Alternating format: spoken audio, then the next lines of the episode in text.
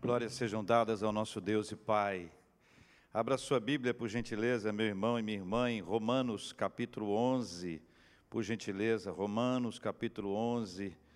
Eu já falei com você que nós temos novidade hoje, não? Falei para você ou não? Hã?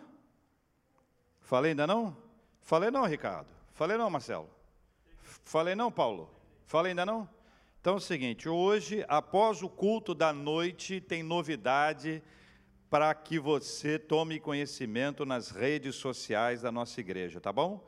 Então hoje, daqui a pouquinho, após o culto da noite, nós vamos estar contando nas redes sociais uma novidade que será uma novidade muito boa que você vai tomar conhecimento logo após o culto da noite, tá bom, gente? Pelas nossas redes, tanto o WhatsApp, quanto Instagram, quanto Face, você vai estar com a gente. Quer dizer, para quem está conosco agora pela internet, você deve ter acompanhado aí, houve um probleminha de áudio, mas já está plenamente resolvido, e seria muito bom se você pudesse compartilhar esse link para outras pessoas que estão acompanhando a gente, porque eventualmente elas ficaram com o link anterior e não conseguiram acessar o novo, aí você ajuda na proclamação do Evangelho. Romanos, minha gente, Romanos. Essa semana, Todos nós lembramos da reforma, né? que foi celebrada especialmente no dia de ontem, dia 31 de outubro, nacionalmente conhecido, aliás, mundialmente conhecido como Dia da Reforma. Durante todo esse mês de outubro, nós conversamos dominicalmente sobre um dos cinco solas. Cada domingo, um dos cinco solas, conversamos sobre todos eles, hoje, fechando com Solidel Glória, somente a Deus Glória, que é o último dos cinco pilares, fundamentos maravilhosos da reforma protestante. Eu quero pedir que você abra comigo a sua Bíblia na carta que o apóstolo Paulo escreveu aos Romanos, capítulo 11, versículos 33 até o 36, essa palavra de Deus para o coração da gente nessa hora, tão importante, tão fundamental para o nosso entendimento e para o nosso aprendizado da palavra de Deus. Romanos 11, 33 a 36. Diz assim a palavra do Senhor: ó profundidade da riqueza, tanto da sabedoria como do conhecimento de Deus. Quão insondáveis são os seus juízos e quão inescrutáveis os seus caminhos. Três perguntas importantes, faça-as comigo, por gentileza. Quem, pois, conheceu a mente do Senhor? Ou quem foi o seu conselheiro? Ou quem primeiro deu a ele para que lhe venha a ser restituído? Fechamos com a afirmação central para hoje. Vamos? Porque dele e por ele e para ele são todas as coisas, a ele, pois, a glória eternamente. Amém. Repita comigo essa última frase, que é o tema de hoje. A ele, pois, a glória eternamente. De novo, irmãos. A Ele, pois, a glória eternamente. Amém. O apóstolo Paulo vai construir seu raciocínio, ele tem uma lógica paulina, que é muito interessante, que na lógica paulina toda afirmação, ela carece de uma justificativa. Então ele vai justificar nesse texto o porquê do a ele, pois a glória eternamente. Amém. Você vai conseguir compreender essa realidade, afinal, Paulo está num ambiente muito influenciado pela cultura, pela filosofia grega, ah, e você sabe que lógica é um dos capítulos da filosofia. Então, ele se utiliza de um dos capítulos da filosofia, a lógica, para expressar para construir o seu raciocínio e fazer as pessoas entenderem. Curiosamente, isso era bom para aquela época, porque as pessoas estavam habituadas, mas é fundamental para nós hoje também. A gente não pode acreditar se não existir uma justificativa. Tudo na Bíblia tem justificativa. A palavra de Deus, ela vai norteando a nossa vida. Aquela pessoa que caminha por um raciocínio lógico, ela é mais dificilmente manipulada. Quando existe alguém com uma manipulação, que seja ainda, infelizmente, uma manipulação espiritual ou religiosa, quando você tem uma justificativa lógica, você mantém o seu raciocínio claro. E você vai construindo o seu raciocínio com base na Bíblia. É isso que faz o apóstolo Paulo. A frase final do texto, a ele, pois a glória, eternamente, amém, é esta frase que ele vai justificar nas frases anteriores. Ele começa dizendo assim, veja comigo o iníciozinho do texto. Ó oh, profundidade da riqueza. Vamos lá. Tanto da sabedoria como do conhecimento de Deus. Aí ele diz: quão insondáveis são seus juízos e quão inescrutáveis os seus caminhos, diz a palavra do Senhor. A Ele, pois, a glória eternamente, amém, em razão da profundidade de sua riqueza. Em razão da profundidade de sua riqueza, eu queria que você entendesse um detalhe fundamental. A riqueza de Deus não é o que ele tem, mas quem ele é. A riqueza de Deus não é o que ele tem, mas quem ele é. Essa perspectiva muda a nossa vida, porque a Bíblia diz, e é fato, o profeta diz: Deus é o dono da prata e do ouro, diz Ageu, capítulo 2, versículo 8. E é possível que ao longo dos anos algumas pessoas sejam influenciadas pela ideia de que Deus tem ouro, de que Deus tem prata, de que Deus tem saúde, de que Deus tem segurança, de que Deus tem alegria, de que Deus tem paz, e aí eu busco a Deus pelo que Ele tem. Quando na verdade a riqueza, a riqueza do Senhor não é o que Ele tem, mas quem Ele é. Quando você descobre a riqueza de Deus, quem Ele é, você vai dizer: A Ele, pois, a glória eternamente. Amém.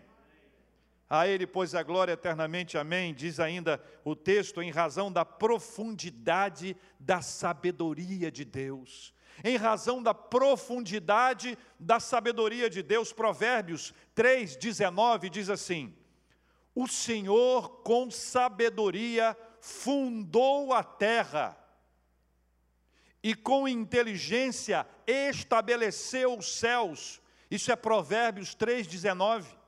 Nós passamos a vida inteira como cientistas tentando compreender como que se deu a fundação da Terra, como se estabeleceu os céus e os limites da nossa vida. A astronomia é uma ciência extraordinária para se deparar, para se ah, perceber o poder, a manifestação, a graça de Deus. Veja, isso é a profundidade da sabedoria de Deus. Por isso, a Ele, pois, a glória eternamente. Amém. A Ele, pois, a glória eternamente. Amém. Diz o texto bíblico ainda, em razão da profundidade do conhecimento de Deus. Profundidade do conhecimento de Deus. Deus conhece tudo. Deus conhece todas as coisas. O Salmo 139, versículos 1 a 4, deixa isso mais claro. Acompanhe comigo a leitura, porque faz desfilar cenas do saber do Senhor. Diz assim: Senhor, tu me sondas e me conheces. Sabes quando me assento e quando me levanto. De longe penetras os meus pensamentos, esquadrinhas o meu andar e o meu deitar, e conhece todos os meus caminhos. Ainda a palavra me não chegou à língua, e tu, Senhor, já conheces toda a profundidade do conhecimento de Deus é mais uma parte desse texto para justificar essa glória do Senhor, para mostrar o quanto o Senhor conhece todas as coisas, o nosso pensamento, o nosso coração, a nossa história presente, o nosso passado, o nosso futuro, tudo é de conhecimento do Senhor. Deus sabe todas as coisas, por isso a Ele, pois, a glória eternamente. Amém. A Ele, pois, a glória eternamente, amém, em razão dos juízos de Deus que são insondáveis. Quem é que pode sondar a mente do Senhor? Deus nos sonda, mas ninguém consegue sondar a mente de Deus. Não há como estabelecer juízos de Deus, isto é, não é possível julgar e entender a Deus ou as suas decisões. Existem certas coisas que Deus faz que nós vamos entender no futuro e algumas no futuro no céu. Algumas coisas não, não são do nosso nível de entendimento, estão além, porque nós não podemos sondar, sondar os juízos de Deus. Efésios capítulo 1, versículo 11 diz assim: Deus faz todas as coisas segundo o conselho da sua vontade. A vontade de Deus ela é boa, ela é agradável e ela é o que mais? Perfeita. Está aí uma coisa que você não conhece, muito menos eu: perfeição. Só conhece perfeição quem é perfeito perfeito só o Senhor. Então não se pode sondar o juízo de Deus, tentar entender os feitos dele, tentar discutir com Deus para dizer que não devia ter feito isso, aquilo, aquilo outro. É natural que numa hora de nervosismo, de, de tristeza, a gente esboce reações assim, mas não são reações para serem assimiladas, adquiridas, colocadas em práticas o tempo inteiro. Por isso Paulo diz: não se pode sondar os juízos de Deus, a ele, pois a glória eternamente Amém. Mas há uma quinta razão ainda nesse texto que mostra a ele, pois a glória eternamente, amém, em razão dos inescrutáveis caminhos de Deus. Não há como investigar ou compreender os caminhos de Deus. Nós já sabemos que os seus propósitos vão além dos nossos. Quem lembra de Romanos 8? Sabemos que todas as coisas cooperam para o bem daqueles que amam a Deus, daqueles que são chamados segundo o seu seu quem é esse seu aí quem é? Seu você, seu Paulo ou seu Deus? Deus. Então existem propósitos de Deus. A Isaías capítulo 55, texto que você conhece, versículos 8 e 9. Isaías 55, 8 e 9 diz assim: porque os meus pensamentos não são os vossos pensamentos, nem os vossos caminhos, os meus caminhos, diz o Senhor. Porque assim como os céus são mais altos do que a terra, assim os meus caminhos são mais altos do que os vossos caminhos, e os meus pensamentos mais altos do que os vossos pensamentos. Os caminhos do Senhor são inescrutáveis, não se pode investigá-los, Deus está acima de todas essas coisas, Ele vê o que a gente não vê. Deus consegue perceber aquilo que não aconteceu ainda. A nossa ansiedade, o nosso medo deve ser apresentado diante do Senhor, porque Ele sabe todas as coisas. Existe uma hora na nossa vida, não é para todo mundo, não. Algumas pessoas sentem mais, outras menos. A pessoa vai fazer um exame. Então a pessoa fica muito ansiosa antes do exame. Depois a pessoa fica analisando o comportamento do pessoal da enfermagem, do pessoal do laboratório, o semblante do médico. De máscara ficou mais difícil. Sem máscara a gente fica analisando. Aí a pessoa mais intensa, ela pergunta: está tá tudo bem? Aí, se o médico disser que está tudo bem, a gente relaxa. Mas se disser, não, o seu médico vai falar com você, a pessoa ah, Jesus amado, mas o padrão é esse. O padrão é o pessoal do laboratório não falar. Mas se não falar, a gente fica ou não fica ansioso? Fala comigo. Estou dizendo que não é todo mundo, não. Não é todo mundo, não.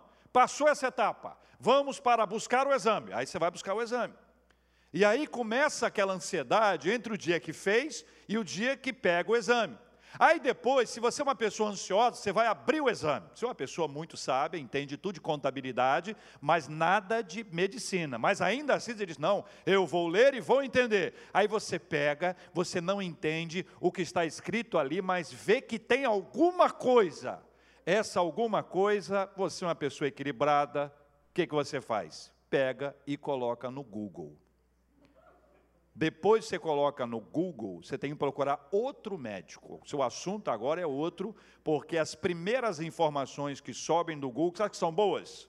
Curado, não é nada, fique tranquilo e tal. É o que? Desespero, morte, morreram tantas pessoas. É isso. É... Sabe o que é isso?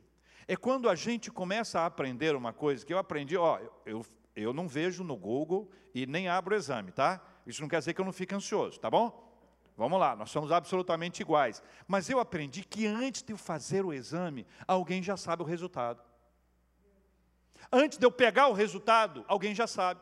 Antes de eu levar o resultado para o médico. Então, por que, que eu vou ficar ansioso se eu posso orar e entregar nas mãos do Senhor? E por mais que seja uma luta, e é uma luta para você, para mim, para todos nós, quando nós percebemos que o Senhor sabe todas as coisas, que o Senhor é aquele que conhece os caminhos todos, que os pensamentos do Senhor estão além, não à toa, Paulo diz: olha, por todos esses motivos, ó profundidade da riqueza, tanto do conhecimento como da sabedoria de Deus Diz a palavra do Senhor: quão insondáveis são os seus juízos e quão inescrutáveis os seus caminhos. A Ele, pois, a glória eternamente. Amém. Ah, meus irmãos, ainda para provar a sua tese, a tese de que se deve dar glória eternamente e tão somente a Deus, Paulo faz três excelentes perguntas retóricas, 34 e 35. Olha comigo aí. Quem, pois, conheceu a mente do Senhor? Você imagina se você fosse responder, tá bom? Vou tirar a pergunta retórica, vou fazer a pergunta para que você responda, presencialmente ou em casa. Quem, pois, conheceu a mente do Senhor? Alguém? Sim ou não? Pergunta número dois. Quem foi o seu conselheiro? Alguém foi? Quem primeiro deu a ele? Para que lhe venha ser restituído. Ou seja, alguém deu alguma coisa a Deus para ser. Não. Antes da gente entrar nesse texto, eu quero convidar você a lembrar comigo Jó. Se quiser abrir, abra aí, Jó 38. Eu vou ler numa versão diferente aqui, ah, versículos 2 a 13. Jó 2 a 13, porque eu acho que esse texto pode ampliar o nosso entendimento antes de tentarmos entender as três perguntas e as respostas que vão aparecer aqui. Jó 38, 2 a 13. Vou ler numa versão diferente, mas você pode acompanhar na sua Bíblia aí. Nesse texto, Deus faz perguntas e afirmações que refletem tanto a sua grandeza quanto a limitação humana. Diz o texto bíblico: Quem é esse que questiona a minha sabedoria com palavras tão ignorantes? Prepare-se como um guerreiro, pois lhe farei algumas perguntas e você me responderá. Isso me lembrou uma professora que eu tive na oitava série. Porque quando ela levantava para fazer perguntas, parecia que nós estávamos numa guerra. E esse texto é um desafio. Prepare-se para responder. Está cheio de questionamento? Prepare-se agora. Prepare-se para me responder, diz o Senhor. Onde você estava quando eu lancei os alicerces do mundo? Diga-me, já que sabe tanto, quem definiu suas dimensões e estendeu a linha de medir? Vamos, você deve saber. O que sustenta seus alicerces e quem lançou sua pedra angular, enquanto as estrelas cantavam juntas e os anjos davam gritos de alegria? Quem estabeleceu os limites do mar? Quando do ventre ele brotou, quando eu o vesti com nuvens e o envolvi em profunda, profunda escuridão, pois o contive atrás de portas com trancas para delimitar seus litorais. Eu disse: daqui não pode passar. Aqui suas ondas orgulhosas devem parar. Você alguma vez deu ordem para que a manhã aparecesse e fez o amanhecer se levantar no leste? Fez a luz do dia se espalhar até os confins da terra para acabar com a perversidade da noite? São perguntas, são provocações, para nos fazer refletir sobre a grandeza de Deus e a limitação humana. Quando Paulo faz uso dessas perguntas, quem, quem pois conheceu a mente do Senhor? Quem foi seu conselheiro? Ou quem primeiro deu a ele para que ele venha a ser restituído? As três perguntas apontam para a glória de Deus e para a sua autossuficiência. Observe a fundamentação de Paulo para a sua conclusiva afirmação. A afirmação final é: a Ele, pois, a glória eternamente. Amém. Por quê? As perguntas retóricas ajudam a responder agora. Por quê? Porque o Senhor não é previsível. Porque ninguém conheceu a mente do Senhor. Porque o Senhor não é previsível. Porque a sua mente não pode ser lida, conhecida ou influenciada. Dele, espere sempre algo inédito. Guarde com você essa frase: Deus sempre nos surpreende. Deus sempre nos surpreende. Nunca espere de Deus menos que uma surpresa. É por isso que toda oração, ao ser feita, o clamor ser apresentado, a gente deve aprender a dizer que seja feita a tua vontade, Senhor. Em geral, essa frase é dita quando há uma luta. A gente diz assim: olha, ó oh, Senhor, cura essa pessoa. Se essa for a vontade do Senhor, será feita. Não, é para tudo. Sabe por quê? Porque às vezes você limita a bênção. Você estabelece, você estabelece um teto para a bênção, Senhor, que essa viagem seja assim, assim, assim, dá, começa a dar ordem. Começa a estabelecer como se nós tivéssemos possibilidade de conhecer a mente do Senhor. Quem é que conhece a mente de Deus? Deus é criativo. Todas as coisas que Deus faz são inéditas. Ele faz nova todas as coisas. Diz o autor de Eclesiastes: o que é, já foi. E o que há de ser? Também já foi. Deus fará renovar-se o que se passou, Eclesiastes 3,15. Deus renova, Deus torna nova todas as coisas, sabe por quê? Porque ninguém conheceu a mente do Senhor, por isso a Ele pôs a glória eternamente. Amém. A segunda pergunta retórica de Paulo: Quem foi seu conselheiro? Essa para mim é mais chocante, porque você imagina alguém dando uma dica para o Senhor. Aí, Deus. A parada é a seguinte. Não está bom esse negócio. O senhor podia fazer assim. Sabe, sabe, essas coisas que você não consegue imaginar? Porque não, não tem nexo nenhum, faz sentido algum isso? Exatamente isso, não faz sentido algum. Então, quando a Bíblia diz quem conheceu a mente do Senhor, porque o Senhor, ou quem foi seu conselheiro, porque o Senhor não precisa de orientações, sugestões ou conselhos. Isaías 9, 6 vai apresentar o Senhor como maravilhoso conselheiro. Então, para Deus, você não precisa dar conselhos, o que você precisa é ouvir os conselhos dEle. O que você precisa é parar de falar um pouquinho Sabe, a gente às vezes fala demais. Fala, fala, fala, fala, fala, fala, fala, quando termina de falar, dorme. Ou sai. É ou não é verdade? Diz que numa igreja tinha uma irmã que foi orar em voz audível, né? E ela foi orar, começou a orar, orou, orou, orou, orou, orou, orou, orou, orou, depois ela orou um pouco mais, orou, foi orando, e o pessoal desesperado, ninguém aguentando mais. Porque, sabe, tem um, tem, um, tem um tempo, né? Conforme o período, a pessoa ora com você. Se se prolongar muito, a pessoa começa a orar por você. Mas se for além, contra você.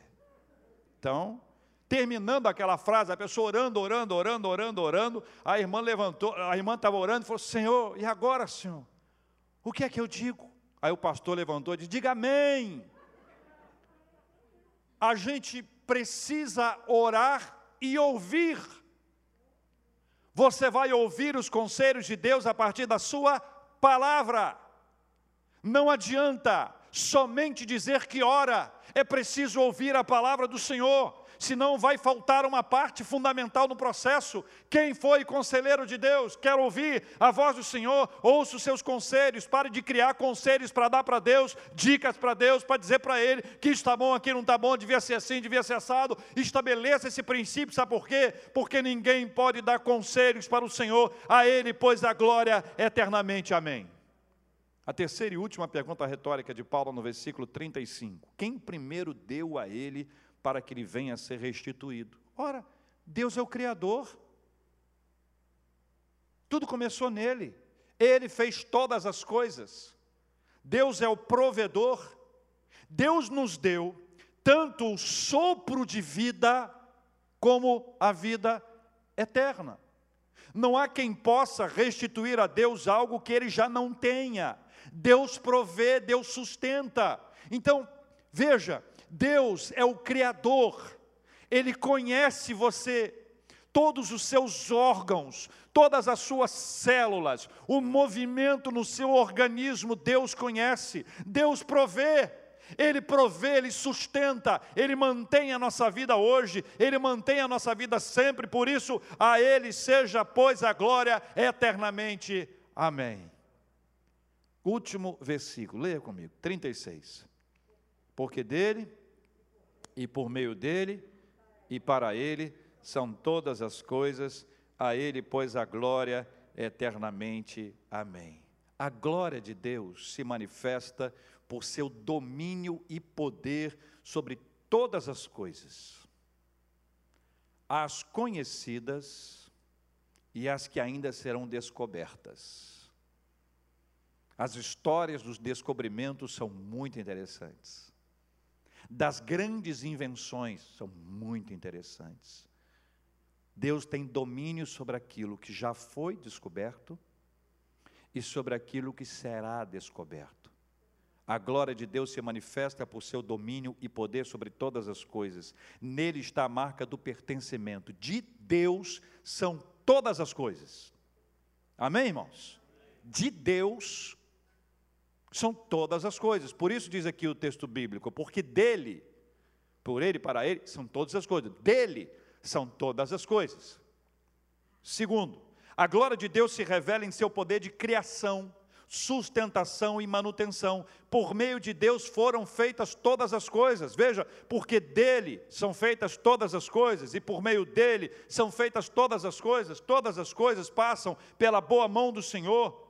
Ele é o Criador, o sustentador, o, aquele que mantém todas as coisas. Terceiro, a glória de Deus se reflete em tudo que foi criado, porque tudo foi criado por Ele e feito, tudo aquilo que foi criado por Ele e feito por nós, sempre, sempre, sempre deve ser para a glória dEle. Para Deus foram feitas todas as coisas, quer comais, quer bebais, ou façais outra coisa qualquer, fazei tudo para a glória de Deus. A grande pergunta a ser feita na nossa vida é: isso glorifica a Deus ou não? Uma obra divina, algo que Deus faz, é para a glória de Deus, sempre é para a glória de Deus. Todas as coisas devem ser feitas para a glória de Deus. Todo o movimento da nossa vida espiritual, da nossa vida intelectual, da nossa vida emocional deve ser feito para a glória de Deus. Sabe por quê? Porque o Senhor é aquele que governa todas as coisas. Veja, ó profundidade da riqueza, tanto da sabedoria como do conhecimento de Deus, quão insondáveis são os seus juízos, quão inescrutáveis os seus caminhos. Quem, pois, conheceu a mente do Senhor? Ou quem foi o seu conselheiro, ou quem primeiro deu a ele para que ele venha a ser restituído, porque dele e por meio dele e para ele são todas as coisas. Termina o texto bíblico afirmando: A ele, pois, a glória eternamente. Amém. Compreende o raciocínio, compreende a lógica, compreende a maneira de nos contar verdades da Bíblia, justificando-as. Compreende que o evangelho, ele segue uma lógica, é uma coisa inteligente não é, não é um salto no escuro, como se chegou a dizer no passado. O Evangelho não é salto no escuro. Fé não é acreditar no nada. Nós acreditamos na palavra, a palavra revelada do Senhor. O Senhor fala conosco, Ele vai mostrando claramente para nós e na lógica do apóstolo Paulo, tão importante para aquela época e também tão importante hoje. Ele nos ajuda a compreender. A Ele, pois, agora, por quê? Por que a glória deve ser dada somente a Deus? Meus queridos irmãos, por causa da riqueza, a profundidade da riqueza, você aprendeu que a riqueza de Deus não é o que ele tem, mas quem ele é. A riqueza de Deus não é o que ele tem, mas quem ele é. Louvado seja o nome do Senhor. Você vê isso no caminho de Deus. No... Deus vai demonstrando isso para nós de uma forma linda e extraordinária. Os reformados enfatizam e nesse período do ano nós lembramos isso o tempo inteiro, que a adoração deve ser somente a Deus. Somente a Deus. Homem nenhum, mulher nenhuma, por melhores que sejam ou que tenham sido, merecem a nossa glória. A glória é somente a Deus. De acordo com a Escritura, não há mais de um Deus, há um só Deus, soberano, todo-poderoso, Senhor dos senhores. Dos cinco pilares da reforma, quatro que nós já estudamos, só a Escritura, a sua graça, a sua fé, só Jesus, e chegamos a este, finalmente esse, para lembrar que a glória é somente a Deus. Naquela época, a glória não era somente dedicada a Deus. Vários líderes, várias tradições, várias relíquias, vários procedimentos, queriam roubar a glória divina, mas a Bíblia diz que Deus não divide a glória dele com ninguém. Louvado seja o nome do Senhor. Os reformados, a igreja hoje tem ciência, tem conhecimento disso, para que nós nos levantemos para dar glória a Deus sobre todas as coisas. Glória somente a Deus. Louvado seja o nome do Senhor. E quando eu os convoco à oração agora, quando eu convido você a orar, a estar nesse momento de interatividade espiritual, quero lembrar um breve texto, organizado por Wagner Barbosa, baseado num livro de John Piper, Alegrem-se os Povos, publicado pela editora Cultura Cristã. O Senhor Jesus buscou a glória de seu Pai em tudo o que fez. Ensinou-nos a fazer boas obras para que glorifiquemos a Deus. Advertiu que não buscar a glória de Deus torna a fé impossível.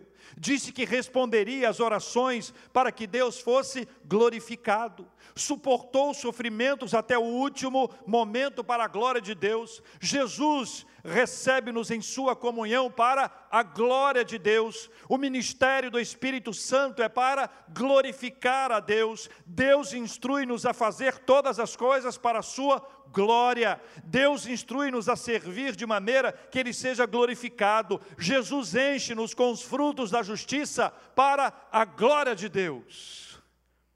Todas as coisas estão sob julgamento por desonrarem a glória de Deus. Jesus voltará para a glória de Deus. O desejo de Jesus é que na eternidade o seu povo se alegre em sua companhia, contemplando a sua glória. Mesmo na ira, o propósito de Deus é fazer conhecida a riqueza da sua glória. O plano de Deus é encher a terra com o conhecimento de sua glória.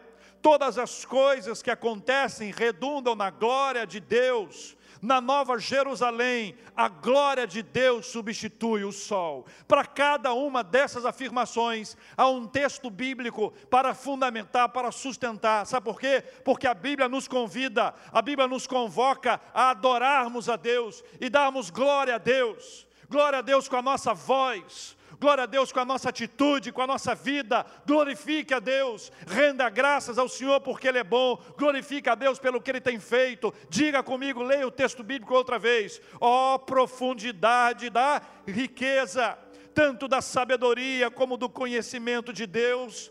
Quão insondáveis são os seus juízos e quão inescrutáveis os seus caminhos. Quem, pois, conheceu a mente do Senhor, ou quem foi o seu conselheiro, ou quem primeiro deu a ele para que ele venha a ser restituído, porque dele, e por meio dele, e para ele são todas as coisas. A ele, pois, a glória eternamente. Amém. Vamos ficar de pé, meus irmãos, e vamos orar. Oh Deus querido. Diga para o Senhor o quanto você o adora. Glorifica a Deus. No seu coração, com a sua voz, com as suas palavras. Dê glória a Deus. Porque dele e por meio dele e para ele são todas as coisas. A ele, pois, a glória eternamente. Amém. Deus querido. Pai, Papai, Papai do céu, a riqueza do Senhor está muito além do que o Senhor tem. O Senhor é a própria riqueza. Nós somos ricos. Nós temos uma riqueza que não se pode comprar. O conhecimento de Deus. Oh, Pai, obrigado por ter nos ofertado, por ter nos presenteado com tamanha riqueza. Oh, Deus querido, obrigado, obrigado, obrigado. Receba nessa hora a glória que é devida somente ao seu nome a glória em razão da sua riqueza, do seu conhecimento, dos seus pensamentos, seus caminhos. Não temos a menor ideia do que se passa em sua mente, não podemos investigá-la, pesquisá-la, defini-la. Sabemos que os seus caminhos são mais altos, são diferentes dos nossos caminhos. Os seus pensamentos mais altos do que os nossos pensamentos. Sabemos que todas as coisas cooperam para o bem daqueles que amam a Deus, daqueles que são chamados segundo o seu propósito. Hoje, Pai, nós queremos reafirmar que nós nascemos para a glória do Senhor e queremos glorificar ao Senhor com a nossa vida, com o nosso comportamento, com as nossas ações. Queremos glorificar ao Senhor com a nossa família. Queremos glorificar ao Senhor com o nosso trabalho. Queremos glorificar ao Senhor com os nossos estudos. Queremos glorificar ao Senhor com os nossos relacionamentos. Queremos glorificar ao Senhor com os nossos bens Queremos glorificar ao Senhor com os nossos sonhos, que tudo em nossa vida glorifique ao teu santo nome, porque o fim principal, a razão principal da existência do homem e da mulher é glorificar a Deus. Nascemos para a glória do Senhor e aqui estamos. Que em cada lugar que a gente vá, que cada palavra, cada atitude nossa, que cada pensamento glorifique, glorifique, glorifique, glorifique, glorifique, glorifique o nome do Senhor. Seja o Senhor exaltado, Pai, em nome de Jesus. Pai, nós oramos pelos nossos irmãos que estão enfermos e clamamos pela cura, cura que glorifica o nome do Senhor. Oramos por consolo aos corações enlutados, consolo, paz e conforto que glorificam o nome do Senhor. Oramos pela nossa família, pela paz dos relacionamentos, porque eles também glorificam ao Senhor. Oramos pelas nossas finanças, pela nossa economia, porque o nosso dinheiro também vai glorificar o nome do Senhor. Oramos pela nossa igreja, esta igreja. Oramos por todas as igrejas, para que em cada igreja, cada igreja glorifique o nome do Senhor. Que tudo em nós, em todos os lugares, glorifique o nome do Senhor. Nós somos gratos por tudo que o Senhor já fez na nossa vida, por, pelo que nós lembramos e também pelo que nós esquecemos já, porque na nossa ingratidão é mais fácil lembrar do que não recebemos do que o que recebemos. Mas hoje aqui nós queremos nos consertar com o Senhor e queremos agradecer. Nossas mãos estão cheias de gratidão para dizer ao Senhor muito obrigado. Tudo o que nós recebemos do Senhor são para a glória do teu santo nome. Que seja exaltado, honrado e glorificado ao Senhor. Ao Senhor, pois, a glória eternamente. Amém.